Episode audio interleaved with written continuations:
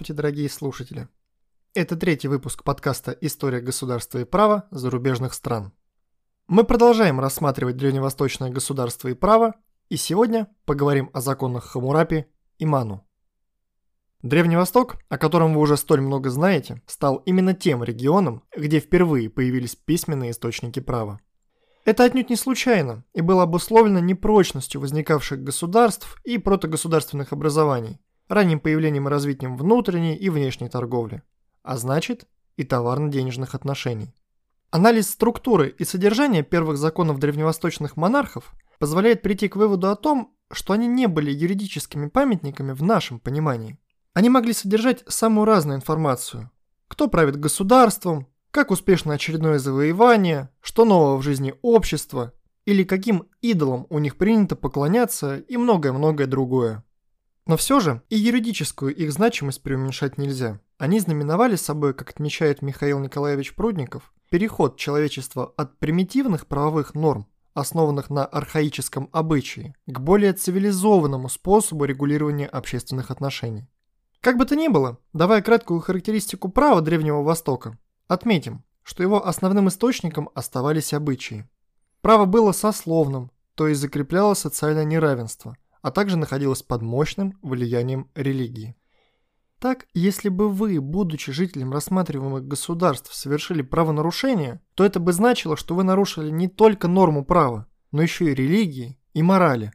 Нельзя не отметить и огромную роль коллектива в системах права Вавилона, Индии, Китая и Египта. Как раз к одному из перечисленных государств и обратимся, а именно к Месопотамии. Опустив первые правовые обычаи, древнейшие шумерские законы, религиозно-этические произведения, например, шурпу, и нет, мы сейчас говорим не про суп, перейдем к наследию вавилонского царя Хамурапи. Хамурапи был шестым царем Вавилона, принадлежавшим к династии Амаритов. На момент его восхождения на престол вокруг находились куда более крупные государства.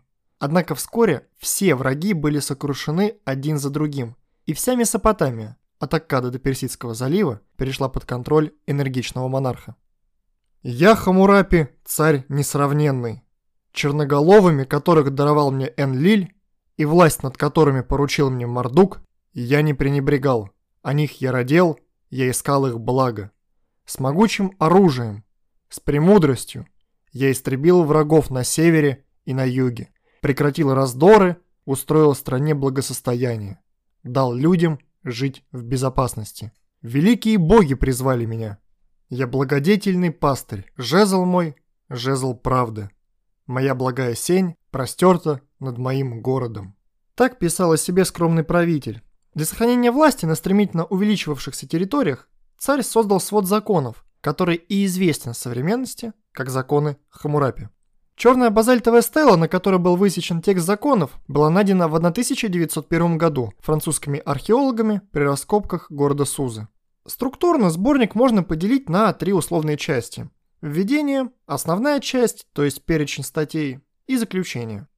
В введении прославляется автор законов и декларируется цель его деятельности, дабы справедливость в стране была установлена, дабы сильный не притеснял слабого, дабы плоть людей была удовлетворена. Законам Хамурапи был присущ ряд характерных черт. Во-первых, это пережитки древних обычаев. Принцип Телеона, то есть око за око. Коллективная ответственность общины. Во-вторых, казуистичность и формализм. В законнике не было общих формул, которые могли бы быть универсальным правилом для регулирования однородных групп отношений. Такие есть в Уголовном кодексе Российской Федерации, где говорится, что в целом собой представляет убийство, кража или мошенничество. И все деяния, подпадающие под разработанный шаблон, уголовно наказуемы. У Хамурапи же рассматривались конкретные случаи вместо обобщений. Закреплялся принцип объективного вменения. Ну, например, строитель сделал некачественный дом. Он рухнул. Погиб сын заказчика. Для нас очевидно, что виновен строитель. Он должен быть наказан. Это и есть принцип субъективного вменения. По законам Хамурапи уже все не так. Умер сын заказчика, значит нужно убить сына строителя. Бросается в глаза и примитивность правовой техники. Допускался самосуд. Справедливый царь говорит, что если вы видите человека, ворующего на пожаре, то не нужно никаких доказательств, суда, еще чего-то. Берете и бросаете его за это в огонь. На этом условно уголовное дело и расследовано. Прослеживается тесная связь права и религиозного ритуала, символичность норм. Так кормилица, подменившая веренного ребенка, каралась отрезанием груди. Основная часть содержит текст законов, разбитый современными учеными на 282 статьи. Присутствие в тексте какой бы то ни было внутренней системы до сих пор представляется дискуссионным. Сразу отметим следующее. В этом выпуске и многих следующих мы будем говорить об отраслях права. Налоговом, уголовном, брачно-семейном и так далее. Все это лишь условность, используемая нами для более упрощенного понимания слушателями специфики изучаемого права, чтобы было легче определить, о каких именно правоотношениях идет речь. Реальное деление права на отрасли появилось существенно позже, да и не во всех правовых системах. Взять ту же Англию, где до сих пор отсутствует не только резко выраженное деление права на отрасли, но и даже выделение публичного и частного права. В Вавилоне, согласно законам, существовали различные виды земельной собственности – царские, храмовые, общинные и частные земли. Царским и храмовым хозяйством управлял царь. Порядок пользования общинными землями определялся самой общиной и не рассматривался подробно в законнике. Крестьянин был юридически полноправен, лишь оставаясь членом этой общины, и терял почти все права, покидая ее. Большинство операций с землей велось внутри общины и требовало древних ритуальных процедур. Значительное внимание уделялось воинским наделам, которые полностью исключались из торгового оборота. Всякая сделка относительно земли воина считалась ничтожной. Свод законов Хамурапи предусматривает отдельные виды договоров. Рассматривая специфику договоров займа, можно прийти к выводу о том, что законодатель стремился оградить должника от всевластия кредитора и предотвратить долговое рабство. Это не просто так. Именно свободные люди составляли основу производства государства. Чем больше свободных, тем более объемно производство. Чем выше объемы производства, тем мощнее экономика. А значит, мощнее само государство. В договорах аренды и личного найма фиксировались плата и кары за некачественное выполнение условий. Примечательно, что уровень оплаты труда нанимаемого зависел не только от сложности работ, но от социального положения того, кому он оказывал услуги. Например, хирург, лечивший Авилума, получал вдвое больше, чем лечивший Мушкенума, и в пятеро раба. Договор купли-продажи мог заключаться как в письменной, так и устной форме, в зависимости от предмета сделки. Также предусматривались договоры поручения, поклажи, товарищества. Главными сторонами были богатый торговец, ростовщик Тамкар, и его торговый агент Шамалум. Перейдем к брачно-семейному праву. Жизнь в Вавилоне не считалась полной, если у мужчины не было жены и нескольких детей. Патриархальные отношения сохраняются на протяжении длительного времени. Брак заключался в виде письменного договора между женихом и отцом невесты. Согласие последней или достижение какого-то возраста не требовалось. Запрещались кровосмесительные браки. А вот брак свободной и раба, принадлежавшего мушкеному или служившего во дворце, дозволялся. Жених для заключения брака вносил тархатум. Это выкуп семье невесты за потерю рабочей силы, а невеста – приданная. Необходимость платы со стороны жениха объяснялась тем, что женщина – это такие же рабочие руки, производственная сила, а потому при заключении брака одной из сторон, по сути, наносится ущерб, требующий компенсации. Нарушение договора с женихом каралось потерей тархатума, тестем уплатой двойного тархатума и приданного. Огромное значение придавалось сохранению брака, борьбе со всем, что могло разрушить такую ячейку. Прелюбодеяния считались преступлением, жена, изменившая мужу, утоплялась, а убившая его сажалась на кол. Если ей удавалось доказать, что муж долго ходит из дома и очень позорит свою непорочную жену, или покинул общину, плен, оставив ее без средств, она могла расторгнуть брак. Уже здесь можно увидеть, что женщина в Месопотамии не бесправна. Она могла быть также жрицей, собственником имущества, заниматься торговлей. Предусмотрел Хамурапи возможность усыновить или удочерить ребенка в семью для продолжения рода или получения новых рабочих рук. Наследственное право предусматривало возможность наследования как по закону, так и по завещанию. По закону сыновья получали равные доли, сестрам выделялось приданное. Вдова получала часть имущества на прожиток, но оно возвращалось сыновьям при ее уходе из дома либо смерти. Перейдем к уголовному праву. Законы Хамурапи не давали определения преступления. Нет четкого перечня таких деяний. Однако анализ всего массива норм позволяет условно выделить четыре группы. Первое. Преступление против личности. Например, это убийство, нанесение телесных повреждений, оскорбление, клевета. Вторая – должностные и воинские. Третье – против имущества. Кража, грабеж, снятие знаков рабства, мошенничество, повреждение или уничтожение чужого имущества. Четвертая группа – против семьи и нравственности. Кровосмешение, изнасилование, супружеская неверность, похищение или подмена ребенка. При определении наказания виновному учитывались его пол, семейный статус, а также социальное положение.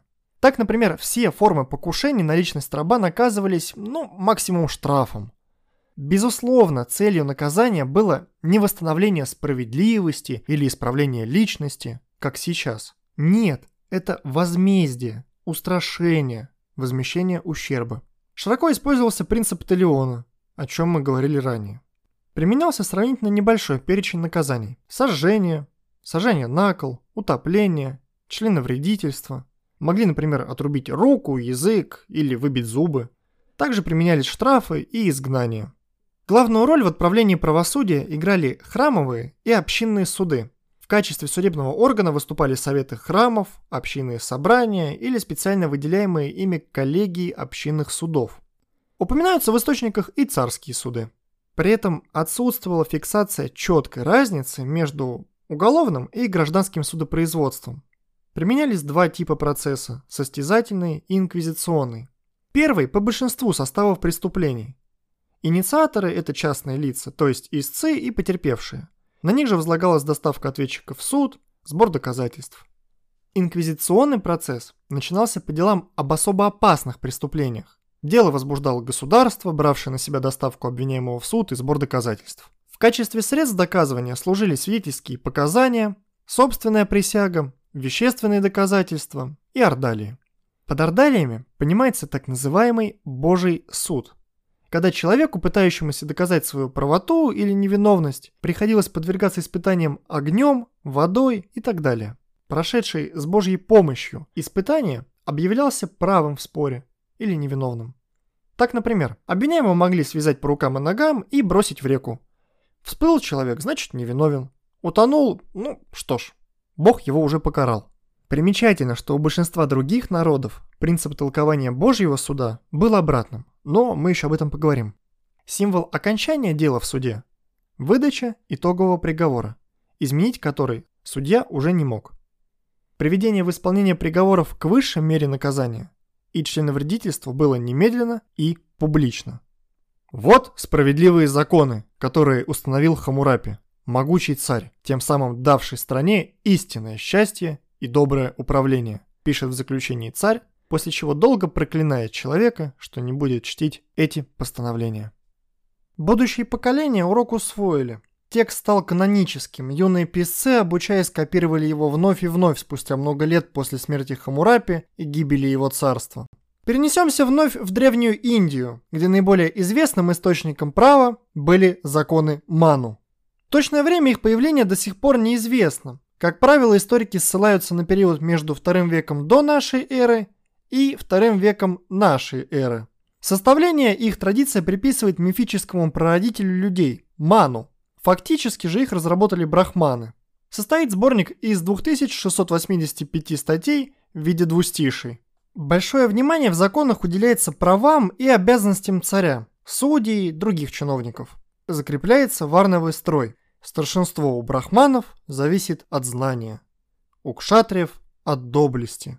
У вайшиев – от богатства зерном. У шудр – от возраста.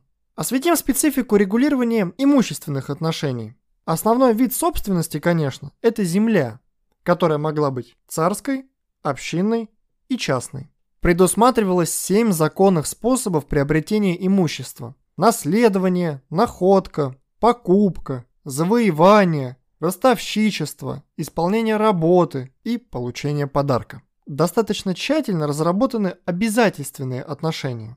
Наиболее подробно описывается один из древнейших договоров – договор займа. Закон твердо устанавливает нерушимость и преемственность долговых обязательств. Так, например, смерть должника не означала автоматического гашения долга. Он переходил на его сына и других родственников. упоминается договор найма, особенности которого зависели от работодателя. В случае неисполнения обязательств лицо выплачивало соответствующую сумму. Уже тогда появилось примерное представление о называемых сейчас форс-мажорных обстоятельствах. Если человек не выполнил работы из-за болезни, а выздоровев все сделал, он также претендовал на причитающееся ему жалование, несмотря на длительный простой. Договор купли-продажи признавался действительным, если совершался в присутствии свидетелей, а продавец был собственником вещи. Размер процента по займу зависел от принадлежности должника к варне. Долговая кабала возникала, если должник был равного или более низкого положения. Кредитор имел большую власть. Разрешалось принуждать должника к уплате долга насилием, убеждением и даже хитростью. Также регулируются договоры поручительства, хранения, товарищества. Прописывались и условия недействительности договоров. Нельзя было вступать в сделку старикам, детям, безумным, рабам и пьяным. Содержались и нормы, посвященные деликтным обязательствам. В качестве основания для возникновения таких обязательств указывались порча имущества, например, потрава посевов скотом на огороженном участке, вред, причиненный движением повозки. Согласно брачно-семейному праву, муж мог продать или купить жену. Женщины передавались по наследству, и их предназначение заключалось в рождении и воспитании нового поколения. Смешанные браки ограничивались или запрещались, и дети от них ущемлялись в правах. Брак признавался нерасторжимым, даже если муж пьяница, распутник, да и просто плохой человек. Он все равно муж, и его нужно почитать как бога. Наследство от покойного главы семьи получал старший сын, либо оно делилось между всеми сыновьями. Дочери получали лишь долю для приданного. Говоря об уголовном праве по законам Ману, отметим уже наметившиеся очертания институтов вины, рецидива, соучастия, необходимой обороны. Указывались обстоятельства смягчающие и отягчающие ответственность. Так, менее суровая кара должна была постигнуть умом помрачившегося или пьяного преступника. Условно преступление можно поделить на 6 групп. Первое. Государственные. Это, например, мятеж, выдача гостайны, противодействие Радже, посягательство на государственную собственность. Второе – должностные. Торговля за счет казны, похищение товара, принадлежавшего Радже, превышение полномочий и так далее. Третье. Против личности.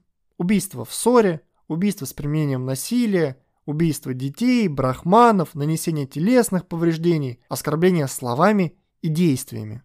Четвертое. Имущественные преступления. То есть кража, грабеж, уничтожение или порча чужой собственности, поджог и так далее. Пятое. Против семьи и нравственности. Ну и, наконец, шестое. Против системы Варн. Например, присвоение знаков отличий высшей Варны, занятие места рядом с человеком, принадлежащим к высшей Варне. При вынесении наказания учитывались личный статус преступника и потерпевшего, пол, возраст, варновая принадлежность, родственные связи сторон. Перечень наказаний тут шире, чем в Вавилоне. Широко распространена привычная уже нам смертная казнь. Обычная, путем отрубания головы, и квалифицированная в виде посажения на кол, сожжения, утопления. Применялось членовредительство. Помимо прочего, виновные наказывались денежными штрафами, клеймением, изгнанием из Варны, конфискацией имущества, заключением в тюрьму и ссылкой. Но и на этом перечень наказаний не исчерпан. К щадящим можно отнести замечание, покаяние и выговор. В Древней Индии существовали две системы судов – царские и внутриобщинные, кастовые. Суд не был отделен от администрации, и высшей судебной инстанции был царский суд. Производство велось от имени царя. Доминирующая форма судебного процесса на первых этапах – состязательный, отличавшийся формализмом. Наличие определенных моментов могло привести к проигрышу дела. Это изменение показаний, Разговор со свидетелем в неустановленном месте, приглашение свидетелей, которые не владеют правдивой информацией по существу дела и так далее. Работа судей и судебные издержки оплачивались проигравшей стороной. В качестве доказательств выступали свидетельства минимум трех человек, клятва, внешние признаки и ордалии. Видами последних были огонь, вода и весы. Остановимся на ордалиях чуть более подробно. Их понимание в Индии было ближе к западноевропейскому и было прямо противоположным нормам законов Хамурапи. Если человек всплыл, он виновен. Не всплыл – не виновен. Ну а если утонул, то ничего страшного. Главное, человек чист перед законом и Богом. При ордалиях весами обвиняемые взвешивались дважды – до и после допроса. Если во второй раз он был легче, считался невиновным. В эпоху маурьев начинается рост значения разыскного процесса. Важную роль играют осведомители. Основное средство доказывания – это пытки четырех видов. 6 ударов палкой, 7 ударов плетьми, 2 подвешивания и вливание воды в нос. Опасных государственных преступников пытали еще жестче. Такова в Дхармшастре Ману, изложенной Бхригу все 12 глав. Вот мы и закончили разбирать тему древневосточное государство и право. В следующем выпуске предлагаем перенестись в античный мир, где были заложены основы гражданского общества, предусматривающего право каждого гражданина участвовать в управлении. Ну а всем нашим слушателям хотелось бы в завершении пожелать, чтобы Эллиль, владыка, определяющий судьбы, возвеличил вас. Пусть Нинлиль, великая матерь, одобряет все ваши помыслы. Пусть Забаба, великий витязь, сделает ваше оружие несокрушимым. Вот справедливый подкаст. Спасибо, что слушаете нас. До скорых встреч.